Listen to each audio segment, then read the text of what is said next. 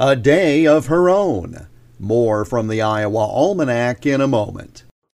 It's your last chance to secure your tickets to the Hoover Presidential Foundation Celebration Banquet with Condoleezza Rice next Friday, October 27th in Cedar Rapids.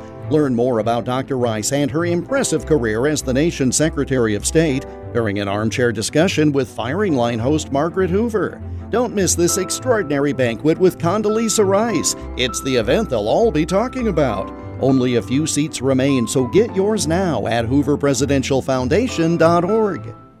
Not every high school sophomore has the Iowa governor declare a day in her honor.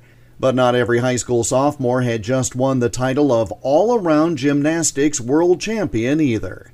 October 17, 2007 was Shawn Johnson Day in Iowa.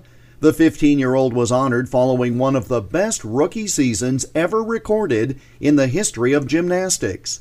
She won the all around title at the American Cup the Pan American Games, U.S. National Championships, and World Championships, all in her first year as a senior level gymnast.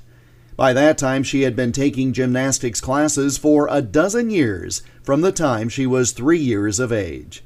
Then came 2008, an Olympic year. Johnson again won the all around title at the U.S. Nationals and at the Olympic trials. The U.S. team won silver at the Beijing Games, and Shawn Johnson won silver in the individual all around as well. She also took home gold in the balance beam and silver in floor exercise.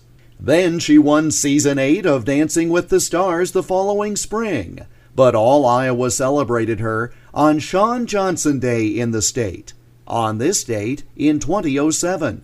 And that's Iowa Almanac for October 17th. I'm Jeff Stein.